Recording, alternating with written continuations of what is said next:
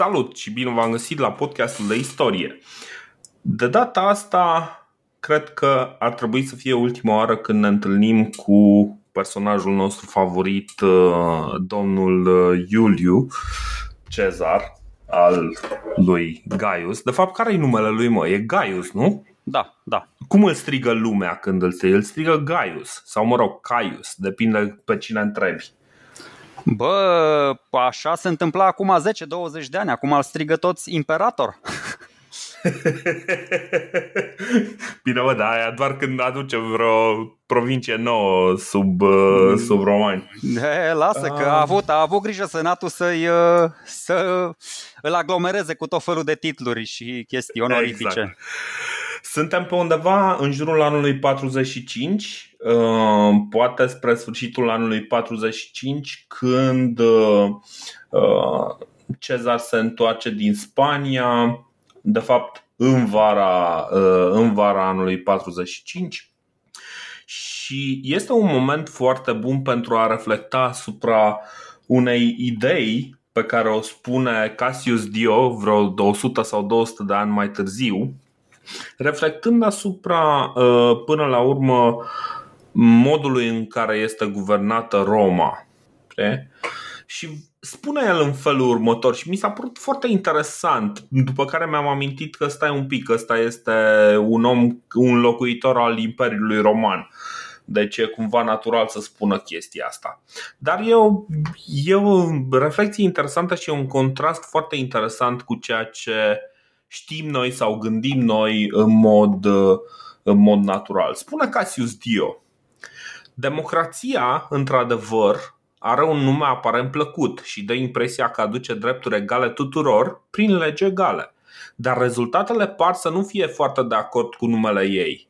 Monarhia, în schimb, are un nume neplăcut, dar e un mod de guvernare cât se poate de practic, pentru că e mai ușor să găsești un singur om excelent decât o mulțime de oameni excelenți. Și chiar dacă se pare că e o treabă dificilă, e inevitabil ca alternativa să fie imposibilă, pentru că nu e în firea majorității oamenilor să, do- să dobândească virtute.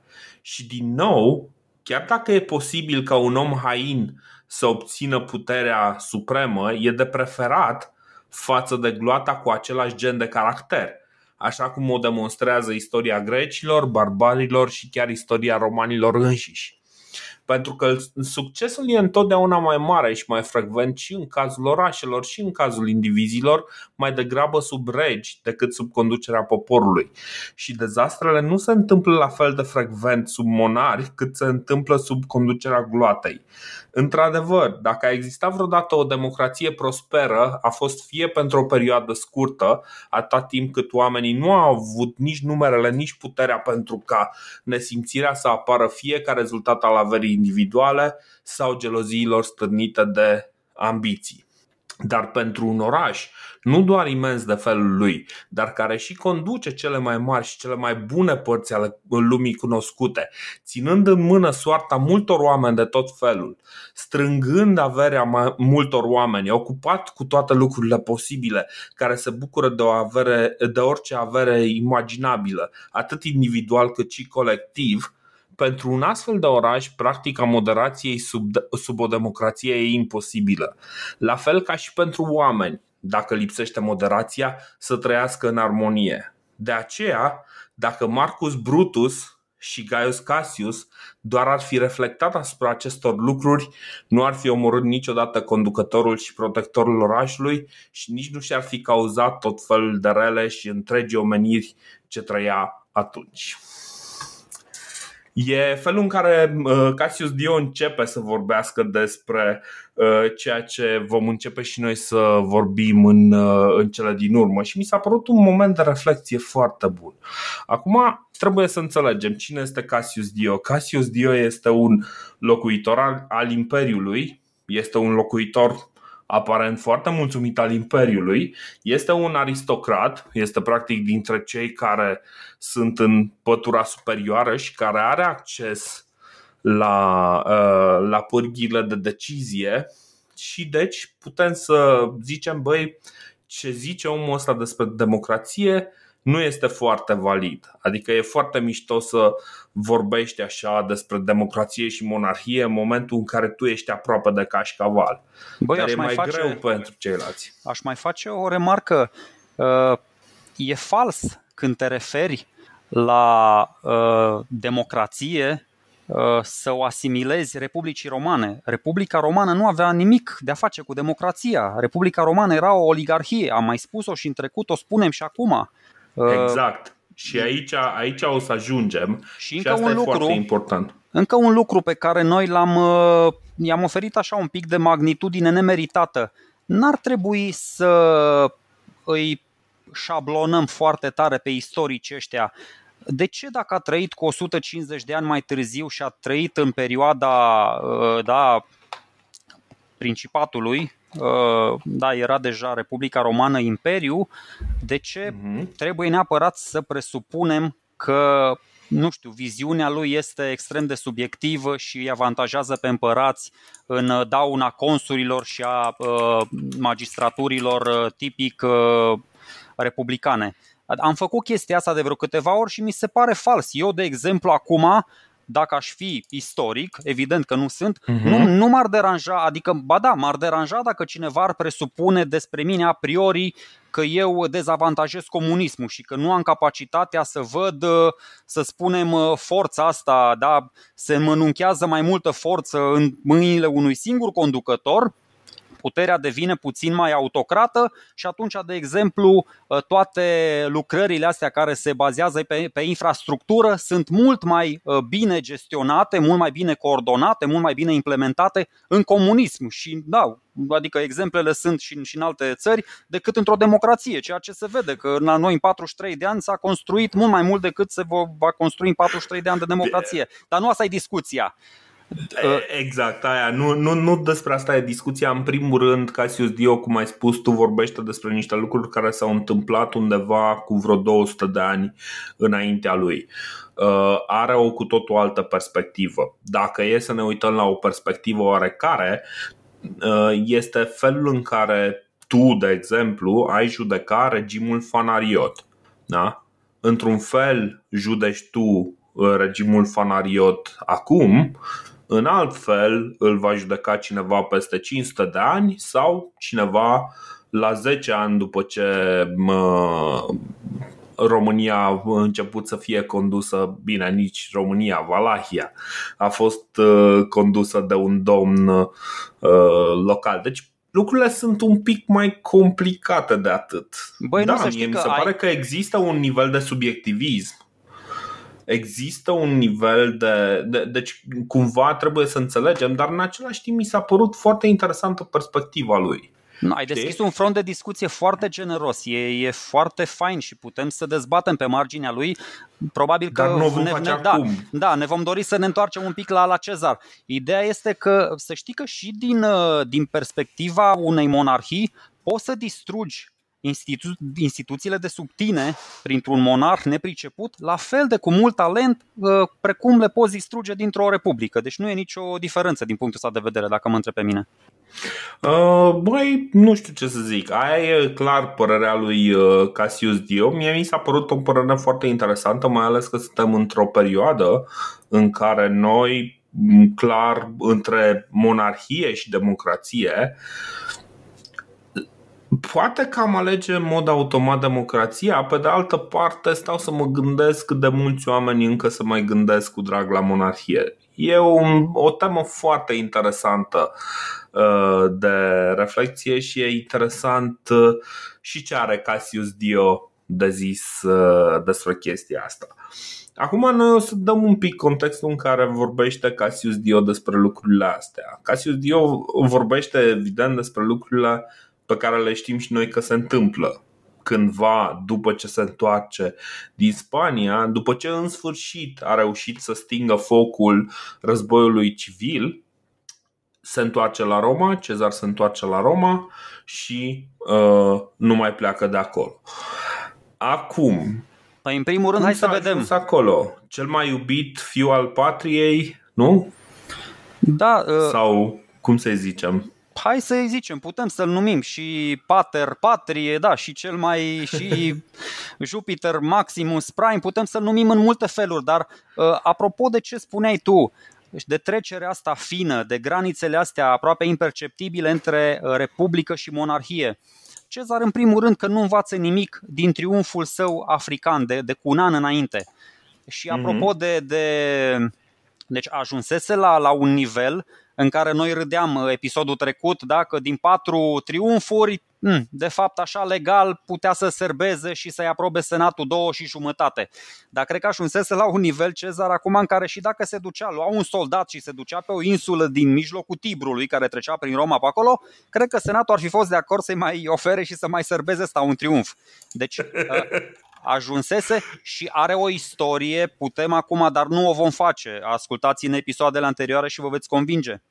Cezar are o istorie de zeci de ani în care lucrează la, uh, la sapă la temelia instituțiilor Republicii. Le șuntează de fiecare dată când are ocazia, încă de pe vremea consulatului, când uh, interpretează, a, ajutându-l și uh, uh, forma Colegii lui. Da, a, a jucat, da, el era un pic de, de jurist așa și a interpretat toate legile la, la, la limita legii. Dar uh, ce voiam să spun acum?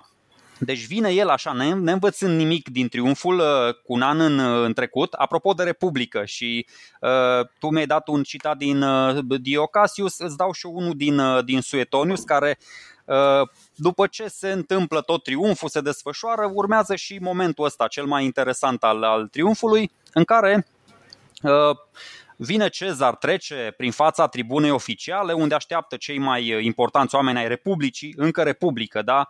Senatori, mhm. magistrați, preoți, ce mai era pe acolo, și vine un tribun, da, pe numele lui de curajos Pontius Aquila, Aquila, da, hai să zicem Aquila. Aquila. da, Aquila, Aquila non capit uh, muscam uh, și el refuză să se ridice în picioare, dar toți el s-au ridicat, el a stat jos. Și Cezar e super iritat de, de gestul ăsta, dar nu știu dacă îl deranjează mai mult uh, lipsa de respect, cât mai degrabă uh, lipsa de, de supunere și de recunoaștere a tuturor celorlalți în fața lui, în fața puterii lui, da? Și asta spune, se oprește în fața, în fața tribunei și a tribunului și urlă la asta, haide tribunule Agvila, ia-ți Republica înapoi dacă poți, da? din, din mâinile mele evident, adică eu am Republica, uh-huh. acum eu reprezint Republica, eu sunt în vârful piramidei și tu ca un reprezentant al plebeimii, de unde cumva am uh, răsărit și eu m-am înălțat și eu, că teoretic sunt un reprezentant al popularilor, da? Deja ne-am... Da, uh, dar el este un aristocrat. Corect. Corect. Deci a reușit cumva să antagonizeze toate, toate instituțiile astea din Republică. O să vedem că dacă înșiruim acum toate Uh, am mai încolo pregătit un citat din Apian senzațional, uh-huh. în care o să vedeți cât de meseriaș ajunsese Cezar și cât de insignifianți ajunseseră toți ceilalți reprezentanți ai Republicii, care până la urmă erau și ei oameni, ca și el. Bun. Hai, hai să punem un pic de ordine în, uh, în toată povestea asta. Cumva ne-am luat așa și am, uh, am uitat de ordine. Ziceam așa, suntem uh, undeva în 45, în vara lui 45, um, după ce are loc bătălia de la Munda, în care îl înfrânge pe Cneius Pompeius, Uh, după o luptă de uh, disperată care este cumva câștigată în ciuda tuturor, tuturor strategiilor proaste pe care le folosește. Uh, este momentul în care Cezar este salutat cu titlul de imperator de către trupele lui. Este senatul care până atunci îi acordase Uh, sărbătoarea maximă de 40 de zile, dublu față de oricine altcineva în, uh, în Republica Romană. Acum îi dă 50 de zile de sărbătoare în cinstea lui.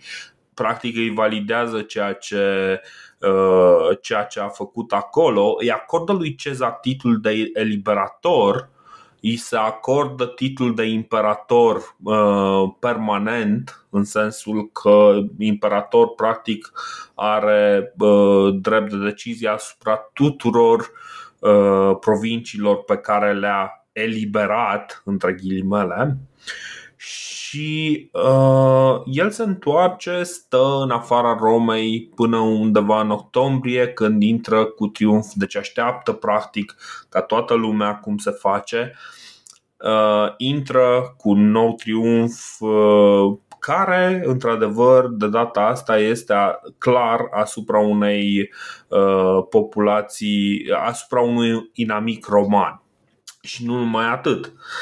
Așa cum ai spus și tu, în timpul, uh, în timpul triumfului este antagonizat de un tribun. Dar este doar un tribun. Putem să zicem că în momentul ăsta aroganța pe care o face Cezar este poate, într-un fel, um, chiar și meritată. De ce nu? El este până la urmă învingătorul. Este cel care. Deci, noi cumva ne legăm foarte mult de faptul că băi, s-a luptat cu niște romani. Dar ceea ce a adus el pentru prima oară în foarte mult timp în Roma este liniște, pace. S-a terminat practic, cel puțin așa cred ei, războiul civil. Nimeni nu i-a reproșat uh, că s-a luptat cu niște romani. Nimeni nu i-a reproșat că s-a luptat cu niște romani. Nimeni nu i-a reproșat. I-a, exact. reproșat, i-a reproșat faptul că a prezentat într-un mod foarte triumfal această uh, înfrângere a unor cetățeni de-ai lor și de aia, uh-huh. dacă triumful a început așa, într-o notă triumfală, apropo, tema a fost argintul, că știm de pe vremea lui Hannibal, uh, romanii extrageau argint de acolo, treptat, treptat, din nou oamenii văzând că, bă, stai un piculeț, sunt tot familiile noastre, sunt tot oamenii noștri, nu trebuie să. Și de, de, degeaba, degeaba spui tu că era doar un tribun. Într-adevăr, era doar un tribun, dar dacă nu l-ar fi afectat așa de mult pe Cezar, nu ar fi uh, repetat tot timpul. Deci el uh, câteva zile după aia, în orice discuție, orice ordine dădea în stânga și în dreapta, mai adăuga și o mică ironie. Evident, asta se va întâmpla doar cu acordul tribunului Agvila. Dacă e de acord, tribunul Agvila. Adică tot timpul, știi, dacă, dacă nu era rănit în orgoliu sau așa, ă, dacă era doar o glumă, probabil că nu l-ar fi afectat. Și... Să fii rănit în orgoliu, până la urmă, nu este o crimă. E în regulă. De, de e acord. În regulă. De acord. Uh, Cred că mai degrabă, uh, dacă triumful uh, lui Cezar l-a supărat pe tribunul Aquila, cred că senatorii au fost în schimb foarte deranjați de faptul că le organizează și legaților săi, lui Quintus Pedius și apoi lui Quintus Fabius Maximus, câte un triumf pentru luptele din Spania. Una este că celebrează el cumva sau cam obișnuit cu Cezar. Bă, ăsta e Cezar. Dar le organizează și ăstora doi. Și în momentul ăsta senatorii încep să-și pună întrebări, adică bă, ok, chiar trebuie să facem toate lucrurile astea, să le discutăm cu niște, niște neaveniți din punctul lor de vedere. Uh, să nu uităm că ei au încă foarte multe orgolii pe care și le-au înăbușit au venit, au acceptat iertarea lui Cezar, uh, s-au reîntors mulți dintre ei în uh, Senat și deodată Senatul nu mai este ceea ce știau ei că este. Pentru că înainte să plece în Spania, Cezar a făcut ceva mm, nemai auzit, nemai întâlnit până atunci. Uh, din 600 de de senatori cât ar fi fost uh, la momentul maxim pe vremea lui Sula, cred. Corect. Uh, el aduce, pentru că desigur câțiva senatori și-au și pierdut viața în, uh, în timpul războiului civil. Să nu uităm că titlul de senator era un titlu pe viață care însemna multe, printre altele, faptul că nu aveau voie să aibă afaceri personale, deși asta nu i-a Uh, nu i-a oprit niciodată pe senator să se îmbogățească. Ideea este că el duce numărul ăsta la vreo 900, 900 și ceva de, de oameni, undeva peste 900 de senatori. Având, având puterile astea dictatoriale aproape nelimitate, a venit în fața Senatului și a, și a spus să fie senatori. Și au fost senatori, da? Fără număr, fără număr. Deci ajunseseră da, într-adevăr... Se simțea și el un pic singur. Uh, bun, foarte, foarte faină discuția asta. Ideea este că acum stai și te întreb, bă, de unde aduci senatori? Cum îi califici pe ăștia? Pentru că senatorii erau de drept magistrați în primul rând. Dacă erai chestor, dacă uh-huh. erai edil, dacă erai pretor, dacă erai consul, erai automat și senator. Ideea este că în ultimii ani uh, războaie civile, faptul că vreo 2-3 ani nici nu erau consul de drept, că ăsta a fost și dictator, uh, dictator fără coleg, uh, chiar da, se, se produsese cumva așa un vid legislativ și executiv. Și a trebuit uh-huh. omul să primenească Senatul ca să, în primul rând, o să vezi că dacă stai și te gândești și la numărul ăsta, o să vezi că a înclinat, a adăugat atât de mulți că să nu crezi că a băgat uh, oameni din Senat, oameni cu conștiință, oameni care aveau. Nu. A luat niște coduri, nici niște coduri, auzi, niște code, niște cozi de topor, în primul rând, și le-a pus acolo. În primul rând a luat din orașele mici ale Italiei. Erau acei ecveștri despre care am mai vorbit noi că se mhm. împrumutase de la ei și le-a zis așa foarte cinic, știți, războiul nu e bun pentru afaceri, nu mai bine îmi dați mie niște bani, că o să vi dau eu mai încolo. După aceea a mai luat și asta i-a tot așa, i-a antagonizat puțin pe cetățenii din Roma.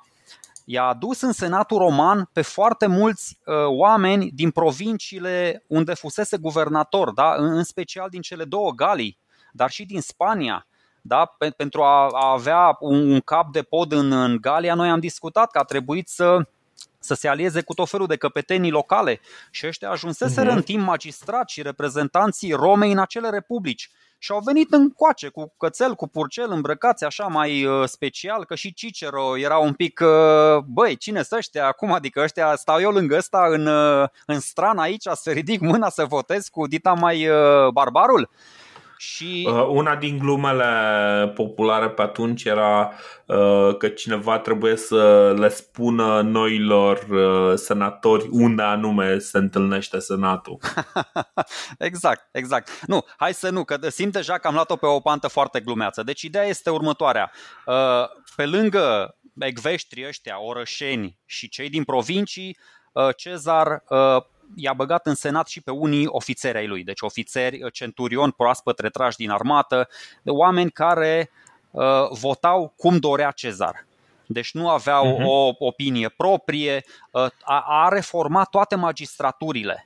Adică, odată cu scăderea numărului senatorilor, Cezar și-a dat seama, bă, stai un pic, cum ai zis și tu, unii au murit, unii s-au retras, unii au fost trimiși în exil, Uh, cât timp a fost Marcus Antonius la Roma, clemența aia cezariană nu a funcționat și ei au mai suferit da. pe acolo și-au mai pierdut viața. Ideea este că era foarte greu, ajunsese la o imposibilitate. Cezar și-a dat seama că din doi consuli și opt pretori în fiecare an, astea fiind cele două magistraturi care îți dădeau uh, dreptul să guverneze o provincie, nu putea, nu putea să trimită oameni ca să guverneze toate mm-hmm. provinciile. Pur și simplu. Și a zis, bă, și atunci hai să fac o inginerie din asta extra legală, cum ne place nouă să spunem de pe vremea lui, lui Pompei și atunci Absolut. de la 8 pretori a trecut la 10, a mărit numărul de chestori, a făcut niște șmecherii din asta. Uite, un exemplu, uh, l-a făcut pe Marcus Brutus, da, după ce l-a clementat pe ăsta, uh, l-a numit, mm-hmm. l-a numit guvernatorul Galiei Cisalpine,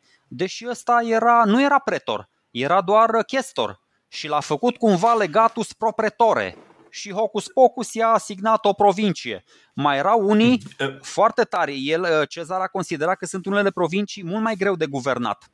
Și mm-hmm. zicea, bă, nu, nu ajunge să fii pretor ca să guvernezi provincia aia, trebuie să fii consul. Și pe unii pretori i-a făcut ceva bă, quasi consuli, adică i-a făcut, le-a, le-a oferit uh, niște bă, beneficii din astea de, de consulat. Deci, mm-hmm. cum să zic, noi putem să luăm în serios toate țigăniile astea lui Cezar și să le discutăm, da, mai în glumă, mai... Dar Hai să nu le se, zicem țigănii. Se vede de pe lună. Nu, dar uite ce spun, sunt, sunt unii istorici care spun că prin aceste reforme politice Cezar urmărește să anihileze clar distinția dintre nobili, dintre oameni simpli, din, dintre, dintre aristocrați, dintre oameni noi, uh, cu cetățenia asta extinsă vrea să mărească cumva Uh, nu știu, sentimentul de coeziune, da, să zic că toți bă, aparținem unui singur imperiu, unei singure republici, unei singure națiuni. Dar alții merg și mai departe Ok, nu-i și spunem cumva, țigănie. Spune, cum, da. cumva, cumva chestia asta pare o chestie de condamnat. E foarte bună. Așa, când nu, e tu. foarte bună. Până, nu, până acum e foarte bine ce face, dar alți istorici, eu spun doar ce zic istoricii. Uh, uh-huh. Și cei anti și cei moderni spun pe bună dreptate și destul de argumentat că toate acțiunile lui Cezar prin care el a subminat deliberat și repetat uh, instituțiile astea ale Republicii au fost făcute pentru ca în cele din urmă el să, să obțină o coroană mai meseriașă. Dacă el o avea pe cea de lauri, da? Și dând exact ce ai spus tu la început, citatul lui Diocasius, dându-și seama cât de, cât de birocratic și cât de corupt devenise sistemul ăsta republican, mai ales ce era în, în provincii, te, te durea bila, uh, dar evident că a pus și el umărul la, la uh, zdruncinarea uh, instituțiilor, își dorea, cum ai spus și tu, în adâncul sufletului lui, cumva își dorea, asta spun unii istorici, că își dorea să înlocuiască Republica cu monarhia, dar să devină un fel de monarh luminat, un concept, un concept care se va întâmpla în, în Europa ceva mai târziu, na, mult mai târziu de fapt. Așa. Uh, problema, problema e, eu zic că e un pic complicat, adică dacă stai un pic să te gândești, te uiți un pic la măsurile pe care le ia, uh, lucrurile într-adevăr sunt un pic ciudate. Adică ce face el? Numește 10 pretori, după care în 45 sau în 44 la început o să numească 16 pretori. Corect. Uh, de ce face lucrul ăsta? Face lucrul ăsta pentru că uh, guvernarea unei provincii trebuia făcută de un pretor. Între timp, Uh, Roma s-a extins, Republica Romană s-a extins suficient de mult încât nu mai putea fi guvernată uh, cu doar 8 pretori. Și atunci, până la urmă, a dublat numărul lor pentru a se asigura că are cine să coordoneze acele provincii. Până la urmă, ăsta a fost scopul lui, să ducă și să, uh, să aibă stabilitate în provincii. Eu am o întrebare pentru tine, Dorine. După aceea, stai, stai un pic. După aceea, gândește la toate proiectele alea mari ale lui. Uh, faptul că, de exemplu, merge, se uită peste ce se întâmplă cu donativul de, uh, de grâne și de acolo reduce practic corupția în jurul acelui donativ de grâne, dar mai ales reduce și practic economisește, face niște economii pentru statul roman, să zicem așa, um, foarte serioase în momentul în care reușește să le facă pentru lucrări, deci practic Uh, ăștia uh, săracii care primeau uh, acel donativ de grâne erau oameni care nu puteau, nu aveau loc de muncă, nu aveau ce să muncească, nu puteau să-și câștige hrana. El ce a făcut? A pornit aceste proiecte și sună foarte interesant așa, știi, a pornit niște proiecte de infrastructură destul de serioase, cum ziceam, un plan de a proteja Roma de inundații din Tibru, uh, proiecte de secare a unor mlaștini, chestii de genul ăsta, plus proiectele de colonizare și a redus de vreo trei ori uh, numărul de oameni care erau, să zicem, pe ajutor de șomaj ca să mm. zicem așa. Nu chiar, așa nu chiar de trei ori. Da, l-a redus de la 320.000 la 150.000 pentru că, într-adevăr, a fost foarte uh, atent cu aceste. În primul rând, în primul rând Cezar uh, a făcut nu doar reforme politice, economice, cum le spunem noi, la nivelul magistraturilor, la nivel juridic. A, uh-huh. El a avut o platformă din asta foarte serioasă anticorupție. Deci asta era una din temele sale principale. Știu că sună, nu știu, userist, populist, cum vreți să-i spuneți, dar era o chestie foarte serioasă. El își dădea seama că guvernatorii deveniseră un fel de Dumnezei în provincii un fel da. de Jupiter, mă rog, că nu era Dumnezeu atunci. În fine, da, ideea e că uh, umbla, umbla o vorbă în folclorul roman atunci că când erai consul trebuia cumva să, să faci trei averi. Cu prima avere îți plătești datoriile, cu a doua avere îi mituiești pe judecători în cazul în care se, se ajunge la un proces și a treia avere o ții pentru tine. Și Cezar a făcut o chestie des, despre care am mai discutat noi a luat pur și simplu niște impozite din alea indirecte, știi că publicanii se duceau, dădeau la stat, nu știu, 10.000 de, de sester și după aia își jupuiau pe ceilalți, pe locuitorii din provinciile la 50.000. Da. Și el, unele, unele impozite le trece direct în administrația statului. Foarte, foarte isteață treaba. Face și chestia uh-huh. aia în care reduce, devine un pic mai atent, dar face niște... Uh, ok, întrebarea mea era, uh, pe cine la cine apelează când numește guvernatorii, proconsulii în provincii? Apelează la Senat sau îi numește el singurel? Și dacă tu mi-ai fi spus că apelează la Senat și lasă Senatul să-i numească, păi, ți-aș fi păi, spus, băi, păi, e genial, zic. e genial. Dar hai, nu, hai, hai numește, să zic care e problema. Hai să zic care e problema. El în momentul ăsta în care ia toate măsurile astea, este dictator. De acord. Are un mandat de dictator. De ce? Fix pentru a rezolva genul ăsta de probleme. El practic este acel om providențial pe care chiar și Senatul și-l dorește. Asta îți spun că mi se pare un pic, uh, un pic interesant. Și să nu uităm, deci corupția nu a fost inventată de Cezar. Cezar a fost doar un om care s-a descurcat foarte bine în acest mediu corupt. De asta lucrurile sunt foarte nuanțate și eu nu am, uh, nu am un uh, răspuns clar, băi, este Cezar un om bun sau este un om rău? Mie mi se pare că este un om foarte competent și foarte complex. Aș putea să spun că este, este unul din primii socialiști dacă îl ignorăm pe faptul că uh, ignorăm faptul că Tiberius Gracchus de fapt avea interesul uh, Republicii și al uh, deținătorilor de sclavi și al întregii aristocrații, de fapt. Era practic un socialist, dar unul de ăsta de șampanie, știi? Uh, Cezar, în schimb, este, nu știu cum să zic, nu, mă, e... merge down to the metal, cum ar spune poetul. Este un tip atât de complex încât, într-adevăr, iese din șabloanele astea legale tu ai dreptate în ceea ce spui. Nu putem zice că e bun sau rău, dar eu îți spun de exemplu cum era uh, magistratura de dictator de pe vremea lui Hannibal. Că m-am uitat între 218 și 202, uh-huh. Mhm. Roma a avut numai puțin de 10 dictatori. Da, pe lângă celebru da. Quintus Fabius cu a lui strategie fabiană. Dar să știi că nici unul dintre, uh, dintre dictatori nu a deținut în același timp și magistratura de consul.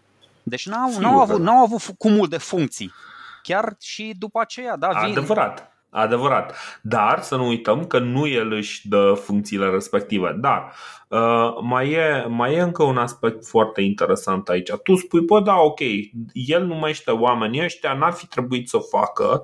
Modelul dictatorial pe care îl folosește n-a mai fost până acum la Roma. Modelul lui Ba da, a fost în timpul lui Lucius Cornelius Sulla, da, care într-adevăr după aceea a renunțat la postura de dictator, dar cât timp el a venit și a refăcut practic uh, tot cursul sonorum și a făcut o groază de reforme pentru, pentru ce? Pentru a menține de fapt oligarhia. Le-a făcut legal, uh, le-a făcut legal Dorine Sula a modificat mai întâi toată Constituția, dictator, toată ca dictator. Da, dar Cezar, ca dictator. Da, corect. Dar Cezar nu a, nu a modificat Constituția. Cezar tot ca dictator.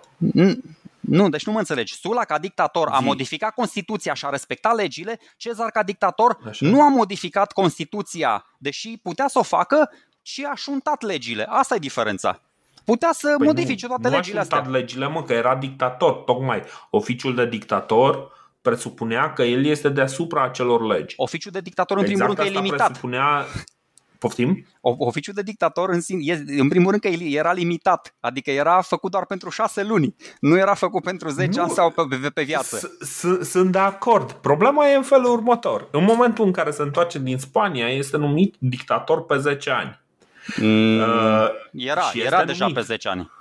Sau era deja era, făcut era, pe 10 ani. Da, okay. da, da, da, da. E numit, e numit dictator, așa este mă, ai, ai dreptate, este numit dictator pe 10 ani. Și apropo, în momentul în care se întoarce din Spania mai are o problemă.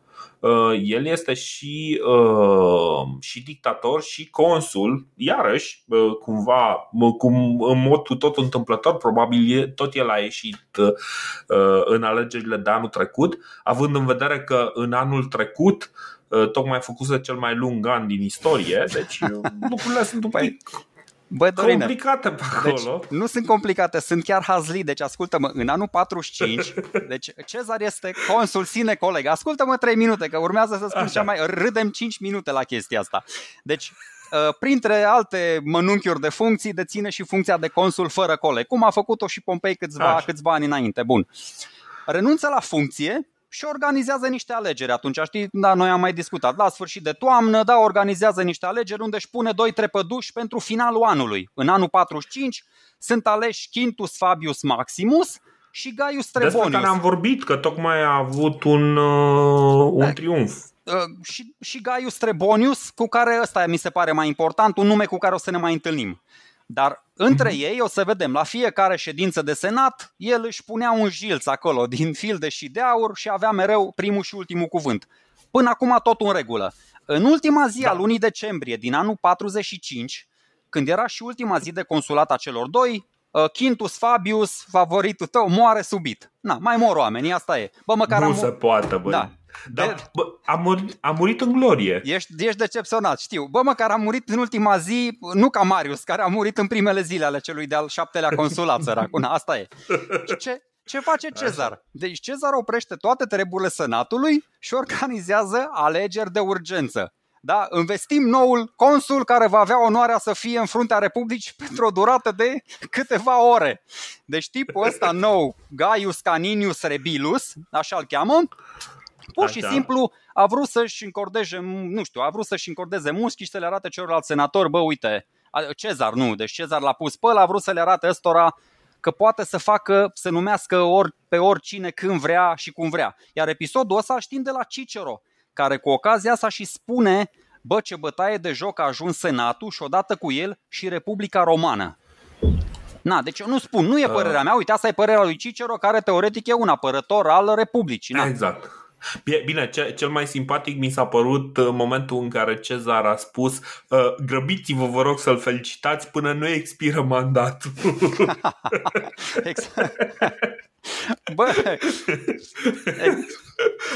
Bă, exact. Deci da. și, și, și nu continuă, deci gluma continuă pentru că începe anul 44 și Cezar este ales din nou consul.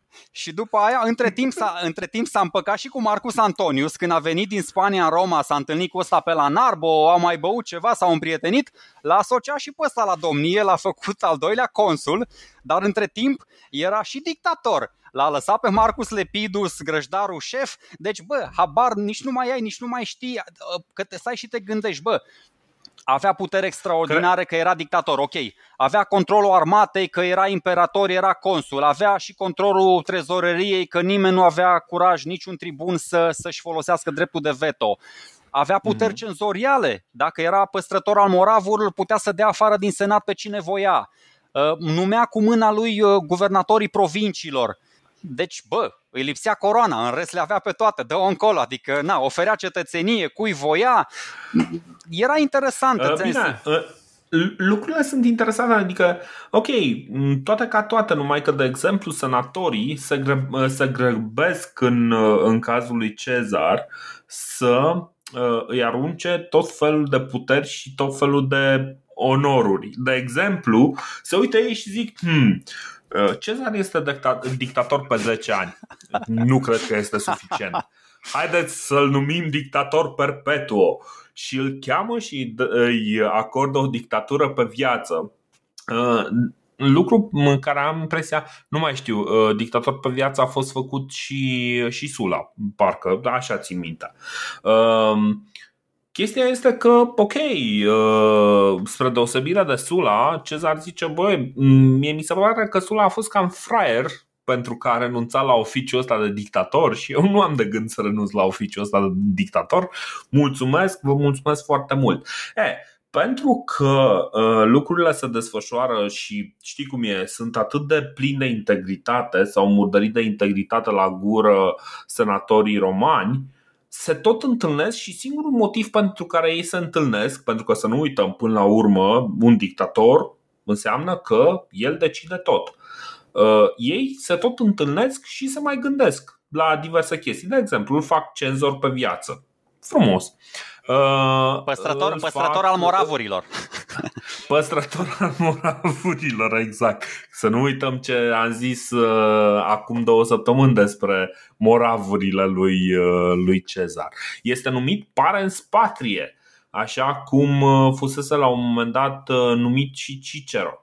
Este primul roman care să apară pe o monedă în timpul vieții sale. Bă, dură, dură asta. Și uh, lucrul ăsta, deci el este primul și după aceea o să vedem ce se întâmplă Nici Sula nu și-a permis asta. Uh, mai departe. Nici Sula nu și-a permis chestia asta, într-adevăr. Doar o chichiță juridică vreau să spun, pentru că uh, Senatul, când îl face pe Cezar guvernator, uh, per, dictator, scuze, dictator perpetuo, îl face așa, denumirea lui juridică este dictator perpetuo rei republicae constituendae cauza.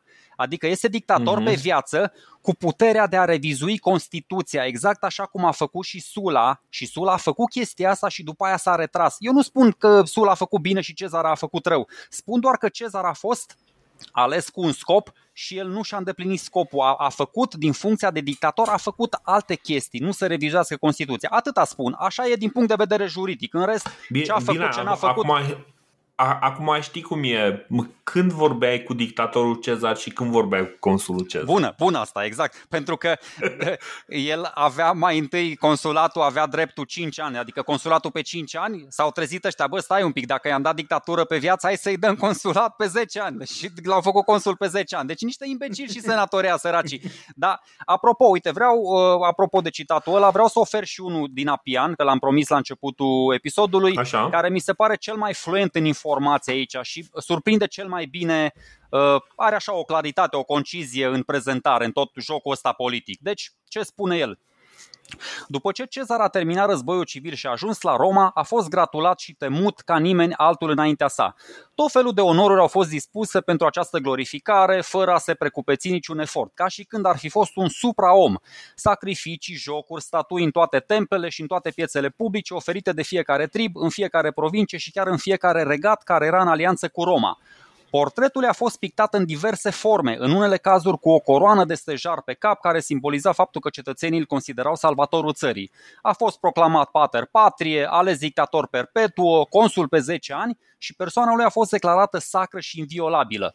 S-a decretat că atunci când își desfășoară activitatea în interesul țării să stea pe un tron din filde și aur, care nu era tron, era doar da, un, o chestie, un jilț, ca atunci când se exercită funcția sacerdotală să fie mereu îmbrăca, îmbrăcat în costumul triumfal, adică o togă complet purpurie, ca în fiecare an orașul să-i serbeze zilele în care a obținut victoriile de-a lungul carierei, ca odată la 5 ani preoții și vestalele virgine să ofere rugăciuni publice pentru siguranța sa, Bă, cam rar odată la 5 ani, da? Așa zicea Pian. În fine. Bă, și, no. și magistrații... Ar fi fost bine să o facă mai repede. Da, și corect, corect. Și magistrații, imediat după investitură, trebuie să depună un jurământ prin care să spună că nu se vor opune niciunui decret emis de, de Cezar. Deci avea omul și putere judecătorească la greu. Și încă o chestie interesantă, în onoarea ginții din care face parte, adică Iulia, luna Quintilis a fost redenumită în luna Iulie. Multe temple l-au declarat chiar zeu, iar unul dintre ele i-a fost dedicat lui și zeiinței Clemenței, fiind amândoi reprezentați cu uh, mâinile apropiate, clasping hands, adică uh, semnul de rugăciune. Deci, uh-huh. asta ca să înțelegeți cam câte, ce mănunchi puternic, ce, ce buchețel de, de funcții deținea Cezar în același timp. Uh, e interesant, deci uite, am stat să mă mai gândesc la chestia asta.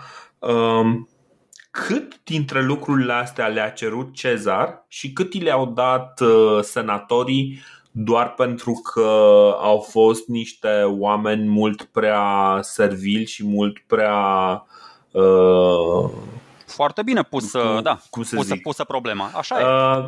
Uh, mi se pare că, știi cum e, cumva mi-amintește de, de un regim prin care am trăit și noi foarte puțin timp, în care uh, secunzii ăia din jur făceau absolut tot uh, ca, să, ca să creeze o anumită realitate pentru un, individ, un singur individ uh, care a luat-o în cele din urmă razna puternic. Până, până la un moment dat se justifică ceea ce fac senatorii. Îmi aduce aminte de ce au făcut când au oferit uh, provinciile alea două pentru 5 ani de zile. Au zis, bă, uh-huh. îl, îl îndepărtăm de la Roma, în 5 ani de zile se mai calmează lucrurile și uităm de el. Dar uh, asta se justifică până când îi oferă uh, magistratura de dictator pe, o, pe, pe, pe viață. Deci până atunci zici, ok, îl adorm 5 ani, îl adorm 10 ani, deși o să vedem. Adică până acum Cezar n-a fost deloc adormit. El a reușit să ia funcția oferită de senat și să facă maximul din ea. Adică nu s-a culcat mm-hmm. pe mhm. laurii funcției și bă, hai că funcția e mai puternică decât mine. Nu, el tot timpul a fost mai puternic decât funcția respectivă și o să vedem că el chiar face treabă. Și acum, din, din postura asta, da. el chiar își impune punctul de vedere asupra celorlalți. Cu clemență, cu clemență, dar își impune punctul de vedere. Nu mai știu dacă am povestit uh, episodul ăsta, dar uh, mie mi se pare foarte interesant pentru că, așa cum am zis, uh, nu, nu suntem foarte siguri cât, uh, cât senatorii sunt niște lingăi și cât este Cezar actia de putere. Și episodul cu Cato și Anticato mi se pare uh, ilustrativ pentru felul în care uh, totuși Cezar uh, abordează lucrurile. Uh, nu mai știu, am povestit. Eu zic, să, eu zic să-l detaliez. L-am, l-am povestit, dar așa, da. întreagăt. întreagăt.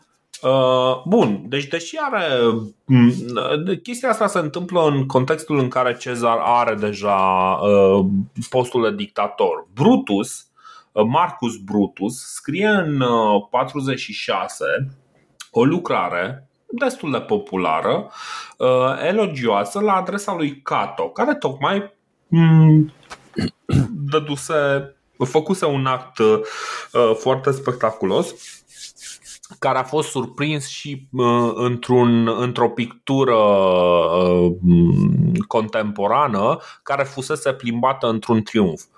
Uh, Brutus cum ziceam, scrie această carte elogioasă despre Cato și uh, chestia asta se întâmplă în momentul în care Cezar este uh, șef peste, peste toți.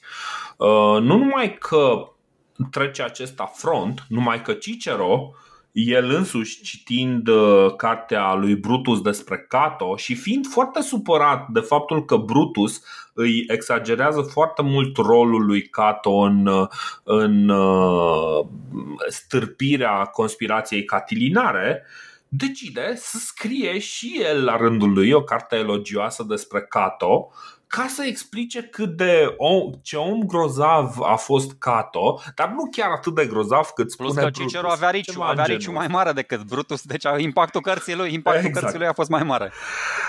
Pro- problema, problema este că toate lucrurile astea se întâmplă, deci Cato este practic cel mai mare dușman al lui Cezar în într-un fel, uh, nu știu cum să zic, uh, simbolic, putem să-l considerăm uh, ca pe arhitectul rebeliunii lui Cezar.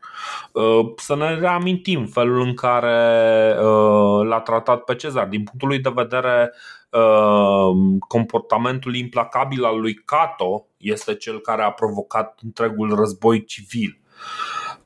Așa că Cezar, în loc să facă ceea ce ar face un dictator în sensul modern al cuvântului, se apucă și scrie. Și ce scrie este unul din cele mai abuzive, poate este unul din cele mai neinspirate, dar unul din cele mai abuzive uh, texte la adresa lui Cato. Textul se numește Anticato sau în traducere, îmi place cum sună și Anticato, numai că asta înseamnă de fapt uh, contra lui Cato, evident.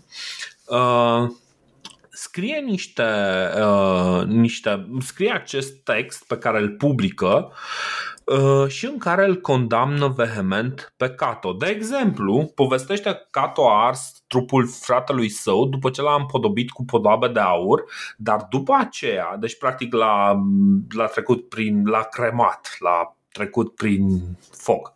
După care a trecut toată cenușa sa prin sită ca să ia aurul înapoi.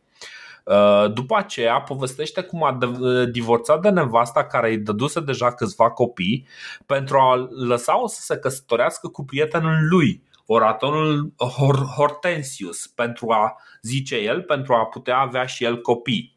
Hortensius, un tip foarte bogat, foarte popular, Uh, moare un pic mai târziu, după ce s-a căsătorit cu nevasta lui și Cato se uh, recăsătorește cu soția lui.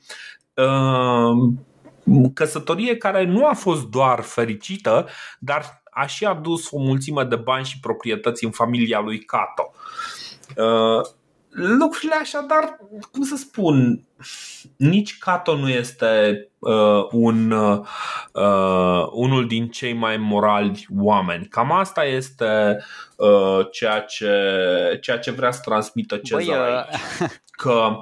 Înțeleg ce spui, dar uh, ok, sună șocant pentru noi, dar noi am mai spus, societatea romană de pe vremea aia era, și asta nu e, na, e o observație permanentă, nu e o concluzie. Uh, era pe lângă faptul că era una extrem de violentă, superstițioasă, militarizată, uh-huh. bă, era și foarte misogină. Deci femeile acolo nu aveau niciun cuvânt de spus. Din punctul ăsta de vedere să știi că regatele din Est erau mult mai evoluate. Da, uite-te la Cleopatra, uite-te la Sigur. soția lui Mitridate, adică Cato într-adevăr asta face și împrumută nevasta unui prieten ca asta să-i facă ăluia uh, un copil, 2-3 și după ce a rezolvat treaba o ia înapoi. Deci știu, știu că pare foarte ciudat, adică da. sună super ciudat, bă, ce e asta? Bine, o ia înapoi cu tot da, cu averea Exact, exact, dar n-avea de unde să știe că o să moară. Na, asta a exagerat un pic, e. a exagerat un pic Cezar aici. Dar asta spun, deci erau super misogini și mai erau încă o chestie pe care am observat-o la roman, bă, erau super xenofobi, bă, dar, dar nu că le era frică de străini, îi urau, deci îi considerau pe toți inferiori, îi considerau pe toți barbari.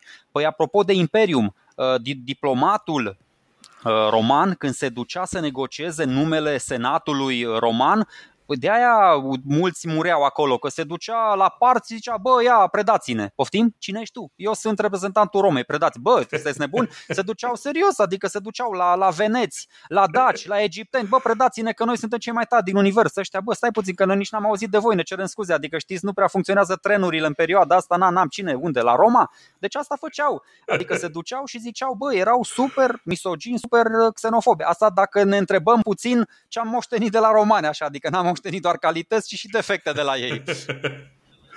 Păi, știi cum e, am moștenit uh, dreptul, până la urmă principiile de drept ale lor dar da, ai dreptate, nimeni, nimeni nu e subrăvit uh, în alb și negru, nici, nici eu. Și eu l-am citit mai atent pe Cato și nu e vreo... Na, are și el nuanțele lui de gri, de, de bună seamă. Uh, mi se pare foarte interesant faptul că, uh, deci, în primul rând, să, să clarificăm. Ok, Uh, Cezar pune toate aceste invective, toate aceste, uh, tot acest discurs vulgar despre, uh, despre Cato, însă trebuie să înțelegem că în politica romană așa ceva este obișnuit. Să zicem, să repetăm citatul ăla din George Becali, cum era, că nu ne-am, nu ne-am înjurat, l-am făcut zdreanță, m-a făcut nu mai știu ce Uh, dar nu ne-am, nu, nu ne-am supărat, eu, suntem ok. Eu știu doar citatul ăla pe partea ăsta. economică lui, al George Becali. Ei, și ăla pe partea economică, la fel. Uh, problema e că um, genul ăsta de discurs nu este ceva care să, să șocheze neapărat uh, sensibilitățile romanilor. Cel mult, romanii probabil au citit textul ăla și, practic, s-au amuzat de uh, disputa dintre uh, Cicero Brutus de o parte și Cezar uh, de partea cealaltă.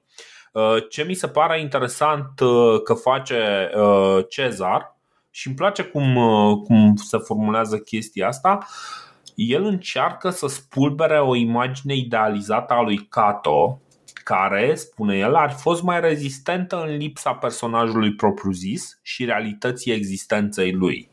Practic, el ce spune este că e mult mai ușor să vorbim și să idealizăm un om care nu mai este aici decât să-l vedem, să-l punem să facă uh, ceva cu adevărat și să vedem rezultatele muncii lui. Băi, De aia avem deci, practic, el ce vrea să facă este să lupte contra nostalgiilor. Și uite că și noi avem uh, proprii noștri nostalgici. Avem o mulțime de oameni care plâng după Ceaușescu, avem o mulțime de oameni care plâng după regele Mihai, dar uh, toate, toate calitățile lor există doar prin faptul că ei nu mai există, chiar să facă lucrurile pe care uh, cei care plâng după ei uh, le pun în, uh, în seama lor. De acord, nemulțumirea... Cum ziceam, e, e foarte interesantă uh, istoria romană, ne dă de reflectat asupra noi înșine în foarte multe cazuri. Cezar, ok, eu, eu mă uit și cum reacționează când nu se ridică în picioare tribunul Agvila. Bă, e în regulă să fii nemulțumit, să te deranjeze un pic, dar de ce ții neapărat să investești atâta energie să demonstrezi o chestie care a trecut? Cezar era mort. Adică nu mai trebuia să puteai să le demonstrezi chestia asta oamenilor, că ești mai bun decât el, că uh, renumele lui Cato e mult peste ce a făcut Cato în viața de zi cu zi, pur și simplu schimbându-le viața în bine. Apropo de partea economică, bă, Cezar chiar a făcut chestii super tari. Dă o lege prin care îi obligă pe cei care construiesc case noi în Roma să folosească și muncitori care sunt cetățeni liberi, nu doar sclavi. Deci și devine, uh-huh. pe mhm. lângă faptul că devine dita mai mecena, construiește temple, teatre, ce face el, toate, toate edificiile alea prin, prin, prin Roma, resistematizează străzi. Și da, pune pe săraci exact, să muncească. Exact, deci asta spun. Uh, nu trebuie să omul vede, omul de rând zice, bă, stai un piculeț, cum trăia tatăl meu acum 30-50 de ani? Păi fugea de proscripțiile lui uh, Sula, îi mai confisca ăsta, îi mai ardea casa bolovanul de Crasus ca să-i o vândă la suprapreț după aia. Ia să văd cum trăiesc pe vremea lui Cezar. Păi uite, clemență, civilizație, nu mai vine Claudius pe stradă să ne alerge cu hangerele și atunci zice, bă, prefer climatul ăsta de liniște, de pace și normal că Cezar e cel mai tare. De aia o să vedem oricât de mult ar fi Uh, cochetat el cu ideea asta de regalitate, de o coroană azi, o diademă mâine, o crizantemă poi mâine. Sunt foarte mulți oameni care sunt de partea lui și care îl, îl, îi aprobă chestia asta. Sunt, o să ajungem, sunt exact. legende care se construiesc, nu știm cine le construiesc, în care se și spune, bă, trebuie să-l facem pe ăsta rege sau cineva trebuie să devină rege ca să-i batem pe parți sau trebuie ca cineva să fie rege ca să se întâmple da. nu știu ce. Și cel mai potrivit să fie rege e Cezar, adică, na, cine altcineva? Exact. Uh Într-adevăr, asta, asta este uh, primul punct problematic pe care îl uh, pun în discuție uh, contemporanii lui. Și anume se uită la comportamentul lui și, uh, dincolo de faptul că ei înșiși provoacă acel comportament, ei înșiși sunt cei care îi votează tot felul de onoruri, ei înșiși sunt cei care îi dau diverse funcții, ei înșiși îl fac om deasupra tuturor în același timp, ei sunt foarte sensibili în momentul în care li se pare că um, se apropie ca și, uh, ca și imagine de un rege. De exemplu, în momentul în care um, uh, apare, uh, apare pe, mon- pe o monedă în timpul vieții lui. Iarăși, mă, asta e o chestie pe care o fac mai mult regii. Se îmbracă, de exemplu, zic ei că se îmbracă precum regii din Alba Longa, deși, așa cum ai spus tu, uh, uh, haina sacerdotală îl obligă să se uh, îmbrace în purpură. Ce se mai întâmplă? E scena aceea de la Lupercalia. Eventual o povestești tu?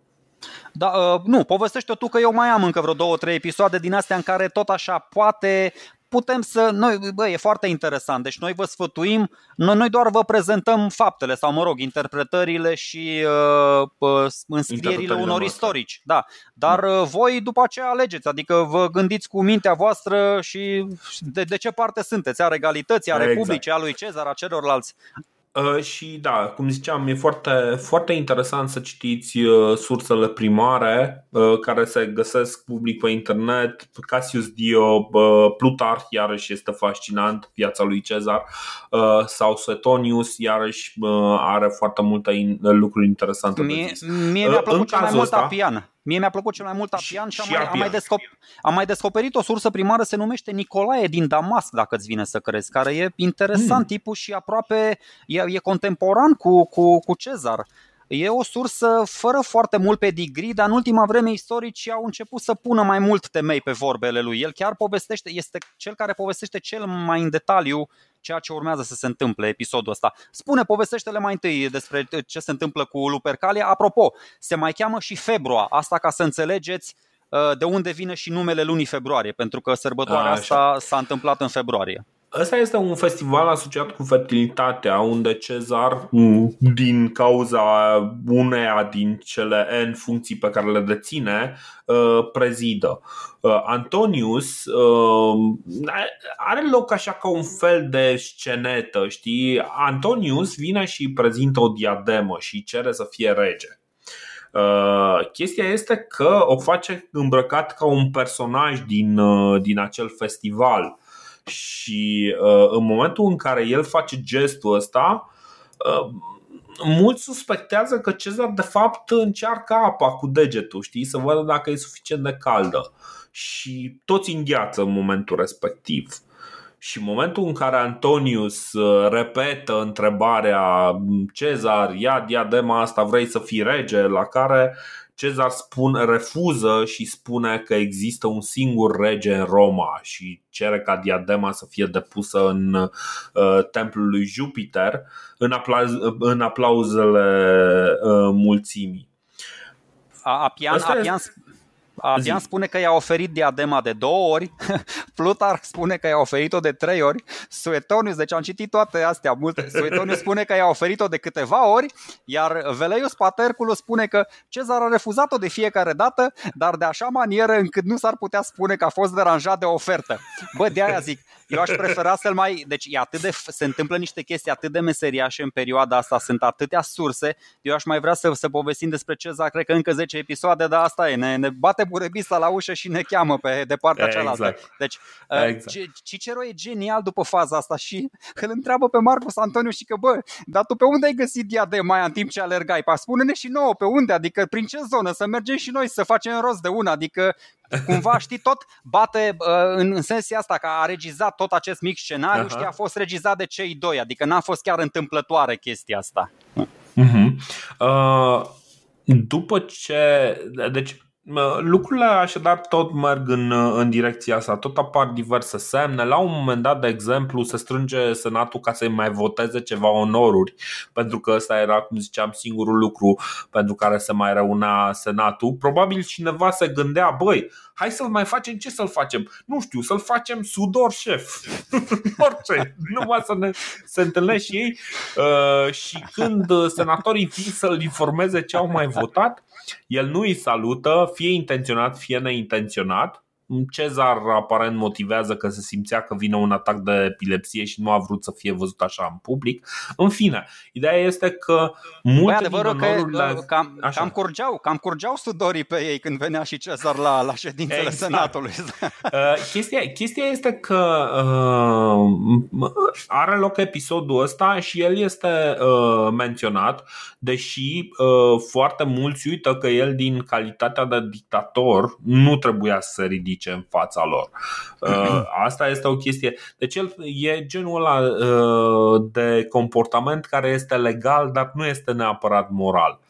Uh, Senatul îi jură loialitate și pentru că, iarăși, asta era o chestie uh, problematică, Cezar până atunci a avusese uh, niște gărzi de corp, niște legionari în care avea încredere. Uh, în momentul în care senatul se strânge și jură loialitate, Uh, Cezar elimină găzile de corp și se, se plimbă de unul singur uh, printre, printre senatori, cumva încercând să le arate că totuși nu este Uh, nu este ceea ce, ceea ce îi zic uh, oamenii, ceea ce îi reproșează oamenii uh, că ar fi. Uh, mai... Faza este că deja însă sunt prea multe transgresiuni pentru senatori. Adică senatorii care cu o mână îi votau nenumărate onoruri, cu cealaltă, să zicem așa, se întâlneau uh, pe ascuns să discute cum anume să-l, uh, să-l elimine pe Cezar. Mai sunt, și, două, mai sunt două episoade, scuze, după așa, zi. La, mai, mai sunt două zi, episoade zi. care îi pun în gardă pe ăștia. Uh, uh-huh. Apian le spune tot așa. Uh, era o statuie de-a lui Cezar, că Cezar avusese grijă. Pe lângă statuile celorlalți regi, a strămoșului lui Brutus care i-a deturnat pe ăia, era și o statuie a lui Cezar, dacă toți îl pictau și îl gravau atunci pe nenea dictatorul. Și pe odată, într-o zi, pe statuia asta a apărut o diademă și mhm. diadema aia, na, de bună seamă, era un simbol al regalității. Au venit doi tribuni imediat, uh, le dă și numele, Marulu și Cesetius Apian, și au dat-o jos imediat. Da? L-au găsit pe autorul acțiunii subversive, l-au băgat la pușcărie și Cezar Cic a fost uh, foarte satisfăcut de uh, celeritatea tribunilor. După câteva zile însă, tot așa, se află la o festivitate unde unii l aclamau ca fiind rege, Cezar le zâmbește, le zice, bă, lasă, nu, nu sunt rege, sunt Cezar de fapt și de parcă i-ar fi greșit doar numele, nu titulatura, adică așa. Aha. Și tot, tot tribunul ăsta, uh, Marulus, face muncă de detectiv, își pune oamenii să îi, îl identifice pe ăla care a dat tonul la scandări și uh, bă, aduceți-l în fața instanțelor de judecată să, să-l judecăm. Cezar zice, băi, ok, n-a fost mare lucru, să vedeți-vă de treabă. Și tribunul uh-huh. ăsta tot așa e, ceva mai curajos și mai inconștient, dacă mă întreb pe mine, și îl acuză pe Cezar că a interferat cu puterile lui. Asta din nou le enervează la culme pe Cezar. În următoarea ședință a Senatului îi, îi, îi acuză că au conspirat împotriva lui, pe Marulu și pe încă unul, parcă tot Cesetius, deci pe ăștia doi uh-huh. tribuni, spune că ar merita omorâți pentru plez majestate, ceva de genul ăsta, dar pentru că el e mărinimos, doar o să-i expulzeze din Senat și doar o să-i exileze. Deci ce face de acum? Na, nu vreau să fiu rău acum, dar nu prea ai dreptul, ei sunt sacroasanți, să nu uităm din ce cauza a pornit războiul civil. Pentru că Senatul le-a făcut rău tribunilor, adică l-au trimis mm-hmm. pe, mhm. Marcus, uh, pe Marcus Antoniu și ăsta a venit speriat și uh, a folosit pretextul ăsta ca să înceapă războiul și a fost civil. Bătut. Exact. Da. Exact asta face și el acum și să nu uităm, să nu uităm ce s-a întâmplat, apropo de premoniții, ce s-a întâmplat uh, cu Tiberius Gracchus, care tot așa l-a dat afară pe colegul lui, pe Marcus Octavius, dacă vă mai aduceți aminte la început, când am început discuția despre, despre Republica mm-hmm. Romană. Da? Nu s-a terminat bine pentru cel care l-a dat afară pe tribun povestea aia. Da, da, corect. Deci, uh, într-adevăr, bine, acum o să, o să ne uităm la ce se întâmplă mai departe în istoria Romei și o să ne întrebăm totuși de ce l-a omorât pe Cezar. Uh, și ca să ajungem totuși la momentul respectiv, hai să vedem ce se întâmplă. Cum ziceam, uh, un grup de undeva la vreo 60 de senatori Uh, pe de o parte merg, se întâlnesc în Senat să îi tot voteze diverse onoruri lui, uh, lui Cezar, pe de altă parte se întâlnesc uh, să conspiră pentru a-l elimina pe Cezar. Și lucrurile se precipită în momentul în care Cezar începe să planifice următoarea lui campanie. Următoarea lui campanie ar, ar fi trebuit să aibă loc contra parților. Dar înainte de a uh, merge de a porni contra parților, Cezar vrea să încheie conturile cu uh, o persoană despre care o să vorbim, care crease un afront Romei care rămăsese uh, iarăși nerăzbunat. Și anume regele uh, regatului Dac, pe numele lui Burebista. Și despre Burebista sau despre regatul DAC o să ajungem să vorbim nu mai departe de episodul viitor. De, de aceea nici nu o să intrăm foarte mult în detalii. Cert este că Cezar planifică o campanie contra lui Burebista, după care o campanie de pedepsire a parților pentru, practic, de răzbunarea lui Crasus pentru înfrângerea de la uh, Care mai ales că parții mai nou invadaseră din nou uh, Siria. plănuiește să plece undeva pe 18 martie și să lipsească din Roma pentru o perioadă îndelungată. Și senatorii au o problemă mare cu, cu chestia asta, pentru că, ok, Cezar ca Cezar, cu Cezar poți să discuți, dar uh, pe lângă afrontul uh, pe care Cezar le aduce pentru că le-a băgat o groază de neaveniți în Senat, ca și colegi, în momentul în care senatorii, pentru a lua diverse decizii, trebuie să meargă să vorbească cu niște neaveniți, care, din punctul lor de vedere, care sunt secunzii lui Cezar, au o problemă cu chestia asta și atunci lucrurile se precipită și pentru ei.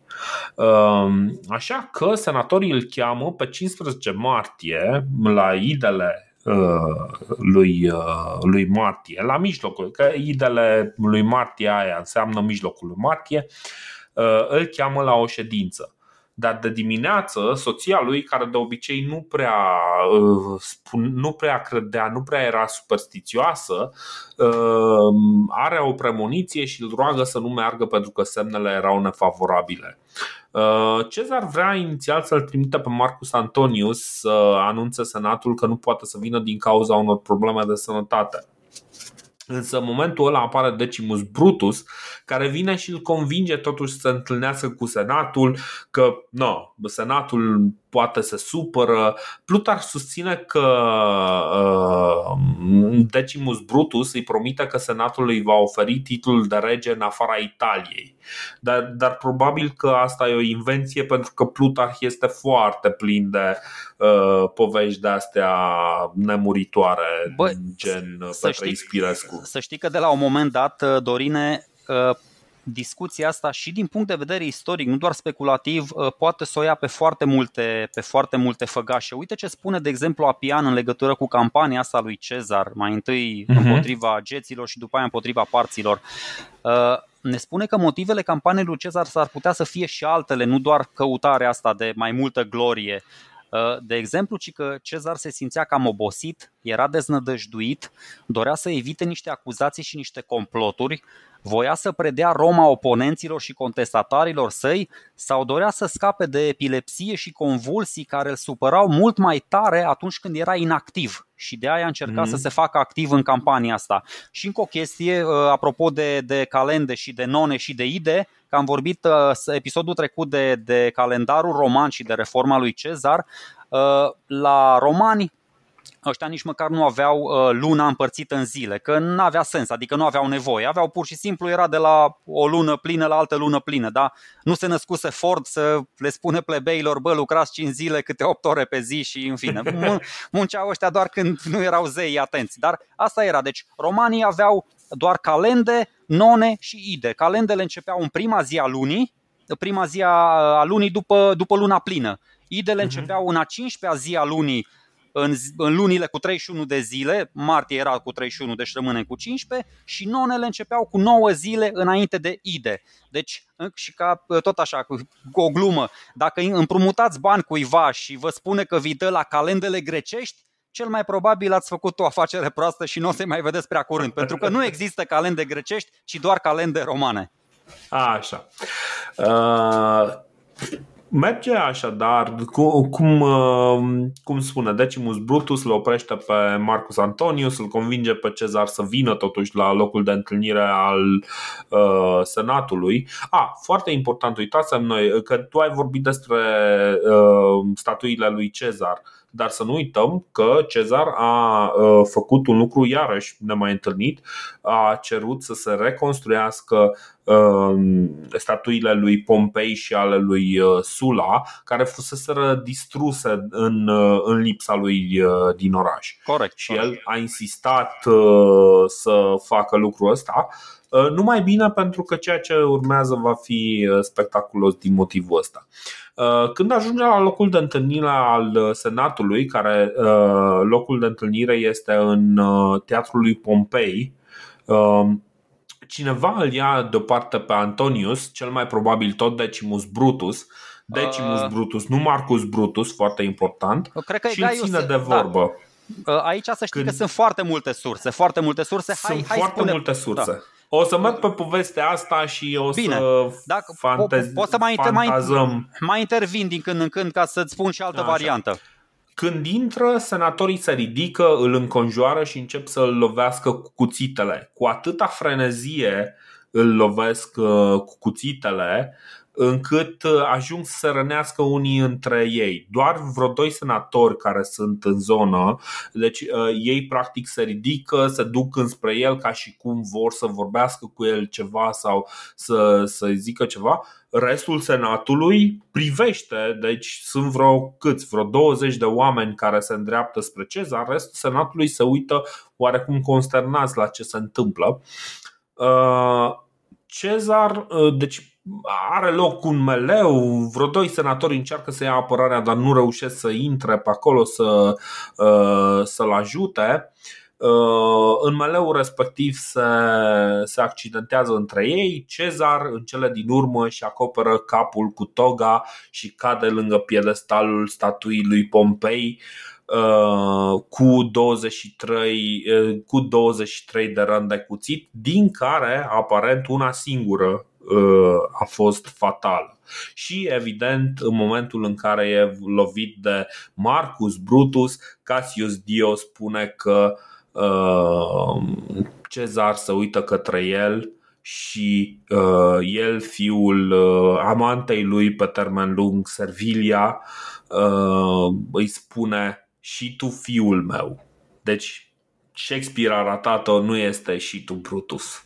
Să știi că putem, adică uh, a, conspirația Așa. asta necatilinară, con- conspirația asta împotriva lui Cezar, e, f- adică putem să vorbim zile întregi uh, cum au pornit cei Absolut. trei conspiratori inițial, că a fost ăsta uh, Cassius, deci primul e Cassius, Mhm. care se, după aia este Marcus Brutus, ăștia doi teoretic au luptat împotriva lui în războiul civil, i-a iertat da. el după aceea, dar au mai avut un om foarte Cassius a important fost în cel cons- cu care s-a întâlnit uh, Uh, ea, ea, uh, care cu i-a barca. predat, da, care i-a predat flota în Hellespont, corect.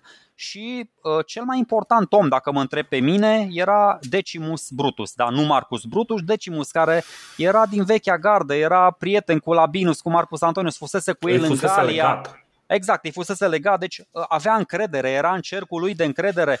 Uh, Să nu uităm, Apian spune cu o, cu o seară înainte să se ducă și să participe la această întrunire a Senatului, uh, Cezar îi invită la el acasă să discute chestii din astea super strategii, așa, uh, despre următoarea campanie pe Lepidus și pe acest Decimus Brutus. Și discută ei, bă, strategii, mănâncă, beau, glumesc acolo, cum facem noi ca pretenari, la o bere, așa, la un meci de Exact. fotbal. Mai ales și... când te pregătești să invadezi Dacia. da, corect. Și uh, discuția uh, devine filozofică cu timpul. Uh, și nu știu cine, Lepidus, cred că îl întreabă pe Cezar, bă, care este cel mai uh, nobil mod să mori. Așa, a, na, așa consemnează sursele primare și Cezar spune mm-hmm. o Mhm. chestie genială, spune băi, suddenly, adică dintr-o dată și neașteptat, fără să te Am chinui, înțeles. fără, adică foarte, da, o chestie, știi, și, mă- și imaginez că Decimus săracul, o, a înghițit un pic în sec, ups, el, el, știind, el știe un, fi- un fel de Iuda, așa, el știind ce urmează să facă, foarte tare, bă, Zice, deci, băi, se, se aranjează. Uh, uh, până, până să se întâmple uh, exact toate, toate chestiile astea pe care le-ai spus tu, uh, conspirația asta durează de ceva luni, ăștia s-au întâlnit mai întâi trei, după aia au venit foarte mulți, uh, Trebonius, uh, Cimber, uh, Casca, Undeva la uh, 60 de ani. da, la 60, 60 de oameni, da, 60 de oameni, eu mi-am notat aici vreo 19, 20 de oameni, că l-am citit și pe Seneca, dar mai mult de 20 nu se știe, numele la mai mult de 20 nu se știe, ceilalți 40 fără număr. Și asta Exact. spun, uite o chestie foarte, vreau să spun un lucru la care m-am gândit azi toată ziua și Așa. eu, bă, Cezar e foarte, foarte tare. Uh, El a primit, mă gândesc, că nu era chiar indiferent, nu era pe norișorul lui, plutea pe acolo, uh, știa ce se întâmplă în jurul lui și a primit foarte multe uh, indicii în legătură cu chestia asta.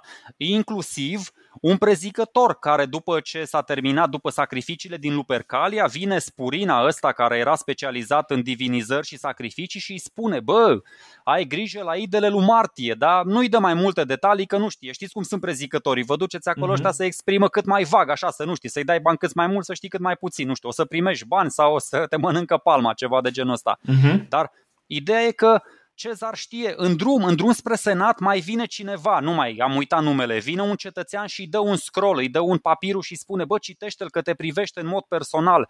Sunt o mie de lucruri care se întâmplă, se mai întâlnește cu Cassius odată, ăsta aproape să se dea de gol. Deci, și aici vreau să spun o chestie. Dacă Cezar, gândiți-vă la scenariul ăsta, știu că e SF rău, dar dacă Cezar știa de această conspirație, știa că va fi ucis și totuși a ignorat toate semnele astea și s-a, s-a băgat singur în gura lupului pentru că, da, zicea el, băi, e, e de preferabil o moarte din asta uh, abruptă, bă, a fost la fel de tare ca Iisus Hristos. Nu, serios, acum nu râdeți de mine, nu mă considerați un dobitoc. Deci dacă a bănuit uh, el poate se simțea la capătul puterilor. Știi, bă, epilepsie, boală, mă duc, nu știu, ori mă duc și mă bat, că oricum ultimele bătălii le-am făcut la limită, fără să le strategizez foarte tare, ori am încredere în urmașul meu, Octavian, care va fi un om politic atât de puternic încât va pune capăt războaielor civile din Republica Romană. Dar vai, ai spus un nume despre care nu știm nimic și despre care nu o să aflăm încă. Așa. Da, ok, ok. Asta spun. Deci va veni cineva după mine atât de puternic încât va pune capăt acestor războaie civile care ne macină de atâta vreme în Republica Vieții și eu sunt dispus să mă sacrific pentru un scop mai nobil decât mine. Bă, știu, e o speculație cât, cât cața poporului. Dar dar la câte, dar la câte speculații am avut și înainte, că bă, cu înjunghierea, că l-au luat ăia ă, pregătiri. Păi, în primul rând, l-a amăgit pe Cezar să vină, să iasă din casă dacă ăsta nu se simțea foarte bine și a spus soția ceva. Ă, după aia îl conving pe, bă, mi se pare foarte trasă de păr conspirația asta. 60 de oameni, din punct de vedere probabilistic, nu este posibil ca un secret să fie ținut de 60 de oameni timp de 6 luni. N-ai cum. Da. Marcus Antonius sigur afla, Cicero sigur afla. De ce nu i-au chemat și pe ăștia? Sunt o mie de întrebări care Bine, se pot pune Cice, la adresa. Cicero știa despre chestia asta și nu a vorbit. De altfel, în momentul în care Cezar uh, moare, cade la uh, lângă piedestalul statuii lui Pompei, în mod absolut ironic, uh, Brutus primul lucru pe care îl face Marcus Brutus, îl invită pe Cicero, care aparent nu era parte din conspirație, dar cam știa că se pune la cale ceva, nu neapărat că va fi omorât sau că se va acționa în momentul respectiv. Cicero era în uh, senat, spre deosebire de Marcus Antonius, care era în afara senatului. Da, uh, îl invită să preia conducerea, însă Cicero, ca mulți alții în momentul respectiv, fuge cât de repede poate. Uh, din punct de vedere, deci cumva așa simbolic, în momentul ăsta toți romanii, în momentul în care au murit, a murit uh, Cezar, toți romanii se închid în casă, mai mult sau mai puțin la propriu. Uh, conspiratorii, după, după asta, ies din teatrul lui Pompei, merg spre capitol purtând pe un par o pălărie pe care sclavii eliberați o purtau în mod tradițional, simbolizând libertatea pe care, a adus-o statul, uh, pe care au adus-o ei statului. Uh, și apropo, vorbind de locul unde e omorât Cezar, uh, arheologii au reușit să-l descopere pe undeva prin 2013 și de atunci este vizitabil locul respectiv. Uh, în fine, Cicero se duce în, uh, în cele din urmă la Capitol și îi felicită pe criminali, dar în momentul în care Brutus și Cassius vorbesc din rostra în forum, uh, mulțimea adunată nu e deloc entuziastă. În momentul ăla, cumva, își cam dau seama băieții că, ok, pura v-am eliberat, și deodată nimeni nu este entuziasmat de ideea asta. Și în momentul ăla, uh, conspiratorii, oamenii care au făcut parte din această conspirație, se cam închid în casele lor la propriu, cum ziceam. Uh, Senatul în momentul ăla decide să-i ofere lui Cezar onoruri divine și conspiratorilor le dă diverse uh, posturi prin provincii, ceva de genul, ok, hai să încă, uh, hai în momentul în care oamenii cumva, știi cum e, primesc cu foarte multă reluctanță vestea că au fost eliberați, își dau seama că trebuie să ofere ceva, cum să zic, ceva la schimb, știi?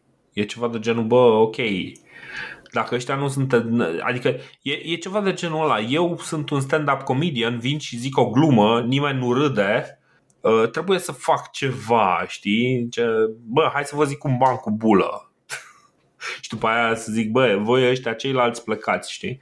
Bă, eu vreau uh, să, să mă refer un pic, așa. da, știu, știu ce zici.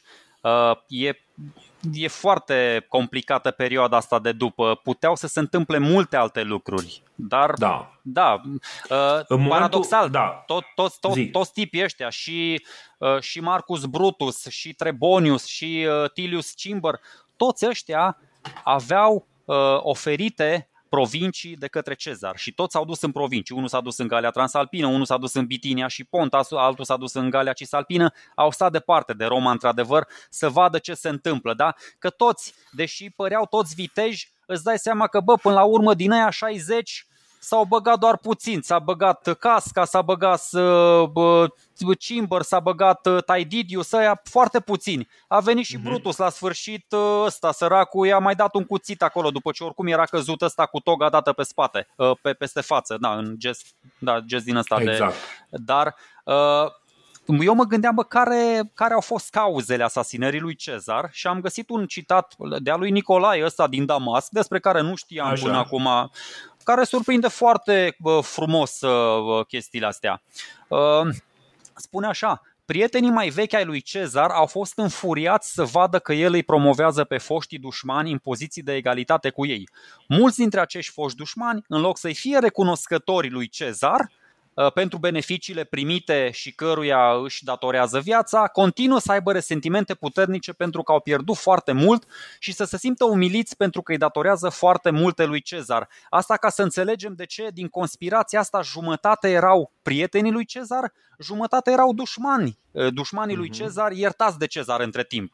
Și ca, ca, ca idee așa de, de, nu știu, de bunătate umană, să știți că de cele mai multe ori lucrurile pe care le facem în viață, că sunt bune sau rele, cred că au legătură cu, cu chestiile astea, cu ură, cu invidie, cu, cu gelozie, cu frică.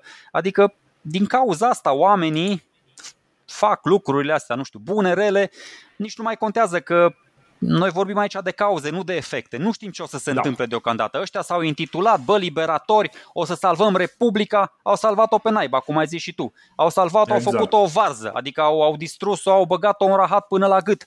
Deci e clar că n-a fost, uh, în primul rând, scopul lor nu a fost deloc unul nobil.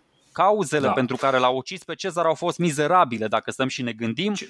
Și la fel exact. zice și exact. Apian și Diocasius, uite, și Florus spune tot așa, gelozie, de, uh, pun, uh, stai să văd ce de așa, uh, această conspirație uh, se bazează pe gelozie care decurge din faptul că Cezar a acaparat toată puterea și din cauza monopolului său ceilalți trebuie să se mulțumească doar cu niște posturi mai degrabă onorifice decât reprezentative. Deci, exact. invidia și gelozia pe Cezar l-au, i-au făcut pe ceilalți să se coalizeze așa de mult împotriva unuia singur. Asta, asta este motivul pentru care, până la urmă, cum, uh, cum spuneam, uh, Diocasius începe să, uh, să vorbească exact despre felul în care democrația este afectată mult mai tare de defectele individuale care aduse la, uh, la nivelul gloatei, la nivelul mulțimii, devin mult amplificate. Și că, într-adevăr, noi cu puterea, uh, cu puterea practica înțelegerii a ceea ce s-a întâmplat după și cu o perspectivă un pic diferită asupra istoriei față de cei care au trăit istoria atunci pe loc, știm că ar fi fost mult mai, benefic, uh, mult mai benefic pentru Republica Romană ca oamenii ăia să mai rabdă un pic și Cezar să plece din, uh, uh, din Roma și să-și continue campania pe care, pe care o pornise. Uh, chestia este însă că ce se întâmplă, se întâmplă și practic asta este ce, ce zice uh, Diocasius și uh, să nu uităm cum, uh, cum, încheiase, uh, cum încheiasem acel citat. De aceea, dacă Marcus Brutus și Gaius Cassius doar ar fi reflectat asupra acestor lucruri, nu ar fi omorât niciodată conducătorul și protectorul orașului și nici nu și-ar fi cauzat tot felul de rele lor și întregii omeniri ce trăia după, uh, ce trăia atunci. Ca idee, și uh, nu o să fie niciun spoiler. Uh, în următorii trei ani, toți participanții uh, în conspirație vor muri dintr-un motiv sau altul.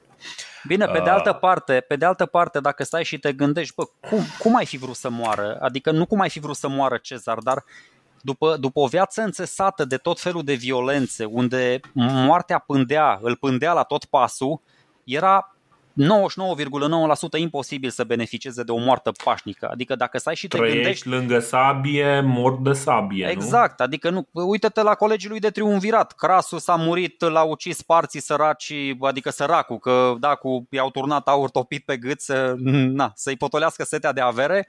Pompei a murit săracul cu patru ani înainte, l-au zăpăcit egiptenii despre care credea teoretic că îi sunt aliați n-avea, stai și te gândești, în Republica Romană de la frații Grahus, ăla, Fulvius Flaccus, Spartacus, Sertorius, Catilina, Labinus, toți în afară de Sula și de Marius, eu nu știu doi oameni care să fi murit de moarte bună. Adică... Ce cât de ironic! Asta, cât de ironic! Asta spun, deci uh, sunt foarte multe uh, lecții care se pot desprinde din, uh, din viața asta lui Cezar. Nu neapărat, uh, adică nu exclusiv din punct de vedere istoric. Vedeți că noi am, am discutat și un pic de politică și un pic de psihologie și un pic de filozofie. Vă spun, Cezar primul episod, îmi aduc aminte, primul episod în care l-am tratat în paralel cu Cicero, am fost un pic dur cu el și ziceam, bă, cine e cu ăsta, s-a dus, putea să, gândiți-vă că putea să moară Cezar când s-a luat de, de pirații ăia cu aroganța lui și puteau să-i curme ăia.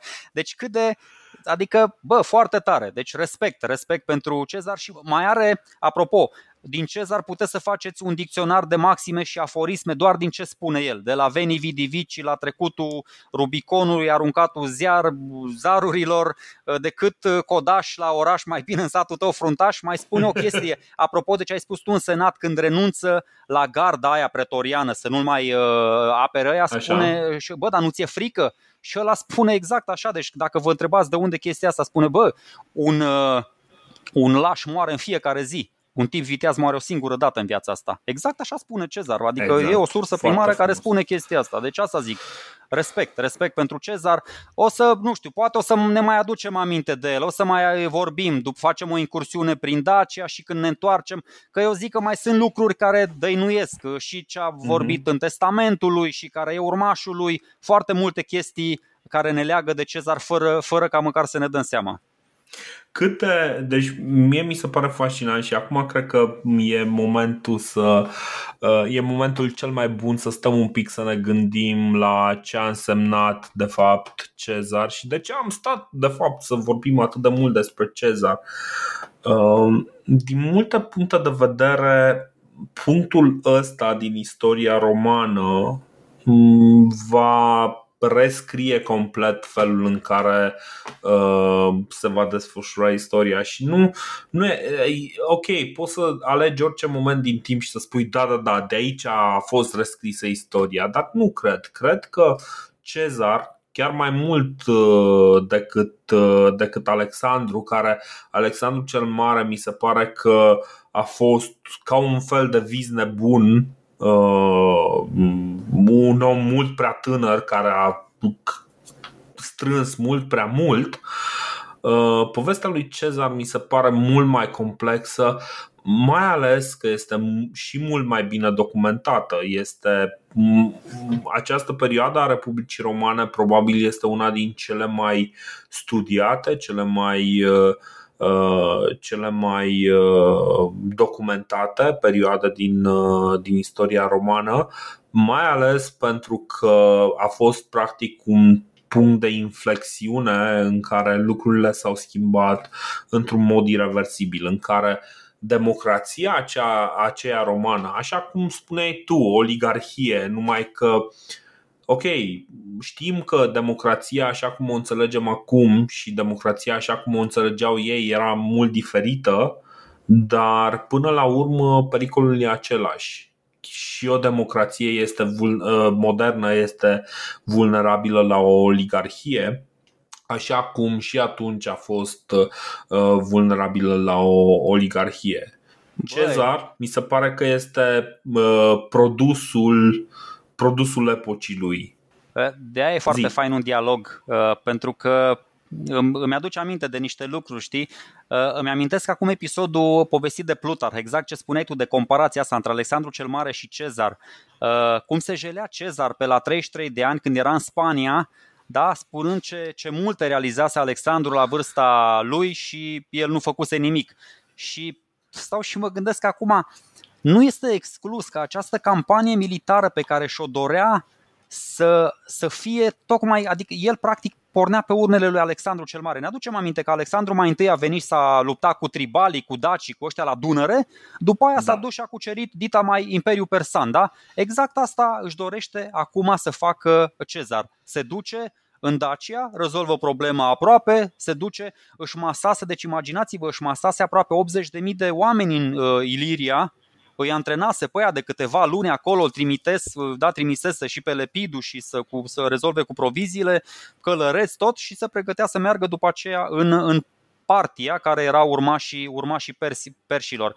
Da. Foarte, foarte tare, adică un, un tip foarte, foarte complex, dar ă, bă, să știi că apropo de inflexiunea istoriei, ă, te gândești un pic și cum s-a format Roma și ironia sorții e că deci, de la fondarea legendară a Romei, când vorbim de Romulus și Remus, ă, din doi până la urmă a rămas unul singur. Chiar dacă erau frați, uh-huh. adică și, și după aceea, cât de fain uh, au construit romanii sistemul ăsta de consul, care era o magistratură colegială și cum au condus ei, da, senatul, destinele Romei foarte fain, ca până la urmă din doi să rămână unul, că îl avem, da, Cezar, Kaiser, Führer, rege, ce sunt, sultan, șah, padișah, toți ăștia, han, toate, toate vin, toate vin de la Cezar. Ideea e poate, cum spui și tu, cum a spus și Diocasius, poate ideea că în vârful piramidei nu poate să stea decât unul singur, că până la urmă, da. nu știu, nu încap pur și simplu doi oameni în vârful piramidei, deși am văzut că în Republica Romană era suficient loc pentru doi consuli acolo, da? Na, când, când nu era dictatorul deasupra lor, erau doi consuli, na, și era dura lex sed lex, adică era legea mai, mai puternică decât, decât ei. De aia spun, democrația funcționează bine câtă vreme se respectă legea. Dacă nu mai respectăm da. legea, atunci o dăm în ce vrem noi, și în plutarhie, și în monarhie, și na, putem să inventăm tot felul de denumiri. Deci democrația fără lege este apă de ploaie. O vorbă în vânt. Cred, că, exact. Cred că, de fapt, uh, sfârșitul Republicii Romane a început în momentul în care s-au întors către Marius a doua oară și au dat postul de consul. Salvează-ne de, de gali. Salvează-ne de ăștia care vin Corect. să ne, să ne omoare. În momentul în care uh, Marius a venit și a schimbat complet felul în care armata nu mai era luptătorul, nu mai era construit uh, uh, din, uh, din muncitorul de pe câmp, ci din, uh, din niște oameni, nu contează condiția lor socială, dar care au făcut din armată o profesie toate aceste lucruri își vor pune amprenta acum sau mai târziu asupra, uh, asupra Romei și asupra tot ceea ce se întâmplă mai departe. Uh, după aceea avem precedent după precedent spulberat de către Marius, de către Sula. Uh, mi se pare de către că Pompei. Cezar, da, tot, toți au făcut da, un pas în față. De către Pompei, de către Cato, de către Cicero, cel care a omorât uh, un cetățean, uh, da. a omorât cetățeni romani, nu? Uh, cu toți au venit și au adăugat propriile lor încălcări, propriile lor încălcări. Să știi, Dorine, Poate putem să ducem că asta nu s-a Zi. întâmplat. Nu s-a întâmplat pe vremea când, când era Hannibal Anteportes, bă, după șase luni, da. Fabius a renunțat la, la dictatură. Au mai venit încă da. 10 dictatori după el. Deci și-au respectat legea în primul rând. Au zis, bă, ok, este disperată situația, dar e mai importantă legea pentru Republică decât, nu știu, să ajungem să... Și atunci eu zic că era o situație mult mai grea. Era amenințată da. cu dispariția Republica Romană. Acum erau cea mai puternică uh, entitate de pe Terra. Și sau deci, și... încă, încă o dată teoria asta e valabilă că cele mai mari imperii tot timpul s-au autodistrus din interior, că n-avea cine da. să vină mai puternic decât ei să-i distrugă, că dacă ei sunt cei mai puternici, logic. Da, da. Uh, Păi da, într-adevăr, lucrurile, lucrurile merg, merg în direcția asta și, nu știu, uh, tuturor celor care ne ascultă în momentul ăsta, nu ne ascultați doar pe noi. Uh, mergeți, citiți mai mult. Deci, noi credem că ce facem aici, discuțiile pe care le avem aici, uh, ar trebui să vă ajute pe voi să, să spuneți, bă, știi ce, vreau să citesc mai mult despre chestia asta, vreau să văd mai mult despre chestia asta. În momentul ăsta, de exemplu, majoritatea, dacă nu toate, sursele primare sunt publice pe internet, le găsiți. Uh, sursa noastră favorită este uh, site-ul Universității din Chicago, Corect. unde uh, Bill Thayer, a venit un tip a venit și a practic a revăzut toate textele astea, toate textele sunt corectate și ținute la zi, menținute în regulă, foarte bine structurate. Vă recomand să mergeți pe, pe acel site să, să citiți și până la urmă să vă formați propriile idei.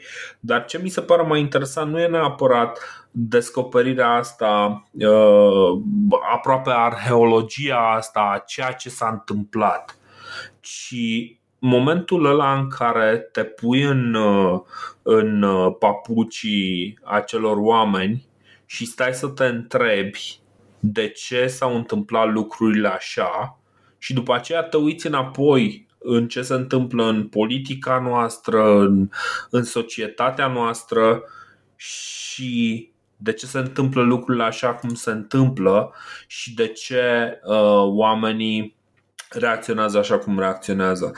Recunosc că acum doi ani, când am început uh, această redescoperire a Republicii Romane, uh, cred că eram mult mai naiv, poate înțelegeam mult mai puțin. Acum, citind mult mai mult ce s-a întâmplat atunci, am început să înțeleg ce cred eu ceva mai bine, să fie ceva mai clar ce se întâmplă acum. Și nu neapărat pentru că, băi, ok, o să-l strângem pe, nu știu, uh, următorul lider al României, o să ne strângem uh, în fața statuii lui Ion Iliescu și îl, uh, îl înjunghiem uh, în public.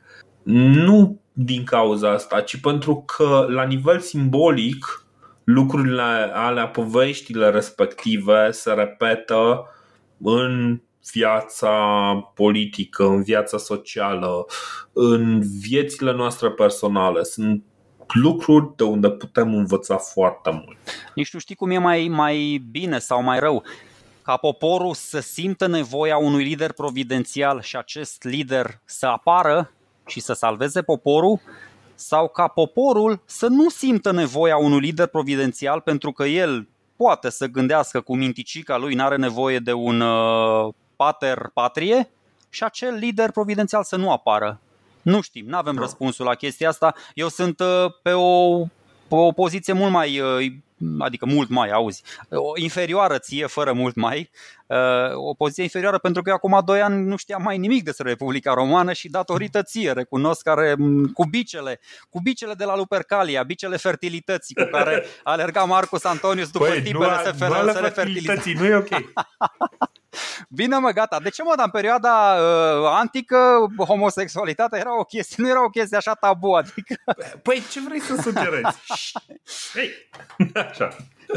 Deci Bun. Uh, asta spun, cu toții avem Revenim de învățat uh, citind, citind, uh, citind da. cât mai multe lucruri, neavând idei din astea fixe, rigide, acceptând și o parte a argumentelor din stânga și cealaltă din dreapta și din centru și atunci cu cât îți transform punctul de vedere într-un orizont mai mare, eu zic că na, e, e, chestia asta e valabilă și la nivel de cetățean, și la nivel de politician, și la nivel de sistem politic, cum, cum doriți, pentru că istoria este până la urmă, nu e doar despre lupte, în niciun caz. Noi n-am vrea, dacă am vrea, da. eu cel puțin îmi doresc să nu vorbim deloc despre vărsare de sânge și despre crime și așa, și să vorbim doar despre reforme, despre cum transform viața societății uh, în bine, despre cum uh, individualitatea se transformă în multitudine, chestii de genul ăsta, ca să nu ajungem până la urmă la încă un citat din ăsta celebru după moartea lui Cezar, deși și ăsta s-ar putea să fie plantat acolo, cum a făcut Shakespeare cu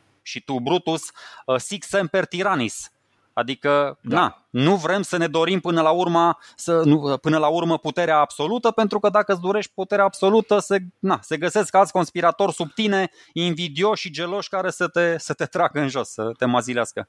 Sic semper tyrannis se traduce ca? Uh, nu știu, așa pățești, când, așa pățesc tiranii, așa pățești când, când exact. îți dorești durerea absolută, da. Da, până la urmă cam asta este, este într-adevăr o lecție foarte bună. Uh, poate că așa ar trebui să li se întâmple tiranilor. În orice caz, uh, ca să completezi ce ziceai tu, Sergiu, legat de uh, ce înseamnă a citi cu o minte deschisă, ce mi se pare și mai important este să citești nu doar cu o minte deschisă, dar și cu o minte care să poți spune, știi ce, nu sunt de acord cu chestia asta. Poate interpretarea mea. Practic, să faci diferența între opinie și uh, fapte. Și până la urmă, noi am încercat să punem și faptele, am pus și opiniile uh, noastre aici și uh, m-aș bucura nu doar ca noi uh, să, vă, să vă fi ajutat cu poate o cronologie mai, mai bună sau mai proastă a faptelor, dar uh, și cu niște opinii la care să spuneți da bă, sunt de acord sau nu, uite, nu sunt de acord cu Dorin Lazar care spune chestia asta, eu cred că Cezar a fost un infam. Bă, Eu nu cred că Cezar a fost un infam. Ar fi fost genial Dar dacă și senatorii, dacă și senatorii ar fi, ar, i-ar fi spus lui Cezar, bă, nu suntem de acord cu deciziile tale, dar exact cum ai spus tu, neavând spiritul ăla critic, uh, na, da. capul ce se pleacă, sabia nu-l taie, senatorii și-au făcut-o cu mâna lor, practic. Exact. Um, data viitoare când ne auzim, noi sperăm că uh, ne vom ține de cele două săptămâni pe care le-am promis dar uh, dacă vom întârzia un pic, promitem că o să recuperăm din timpul respectiv. Uh, vom încerca să aducem uh, peste două săptămâni să readucem discuția în teritoriul nostru pe care cu drag îl numim Carpato-Danubiano-Pontic și o să vedem de fapt că este ceva mai mult de atâta. Și nu știm exact dacă o să vorbim despre Burebista, dar în mod sigur o să vorbim de ce se întâmplă în, uh, în spațiul uh, granițelor curente ale uh, României, să ne reamintim un pic cam unde suntem și da, vom vedea exact uh, până unde mergem data viitoare. Până atunci, ave Cezar. Băi, eu zic că a meritat cel mai lung episod al podcastului de până acum. A meritat să-l... Na, pentru că am vorbit de o personalitate cu adevărat impresionantă. Da, da. ave Cezar. Băi, asta e. Ave Cezar.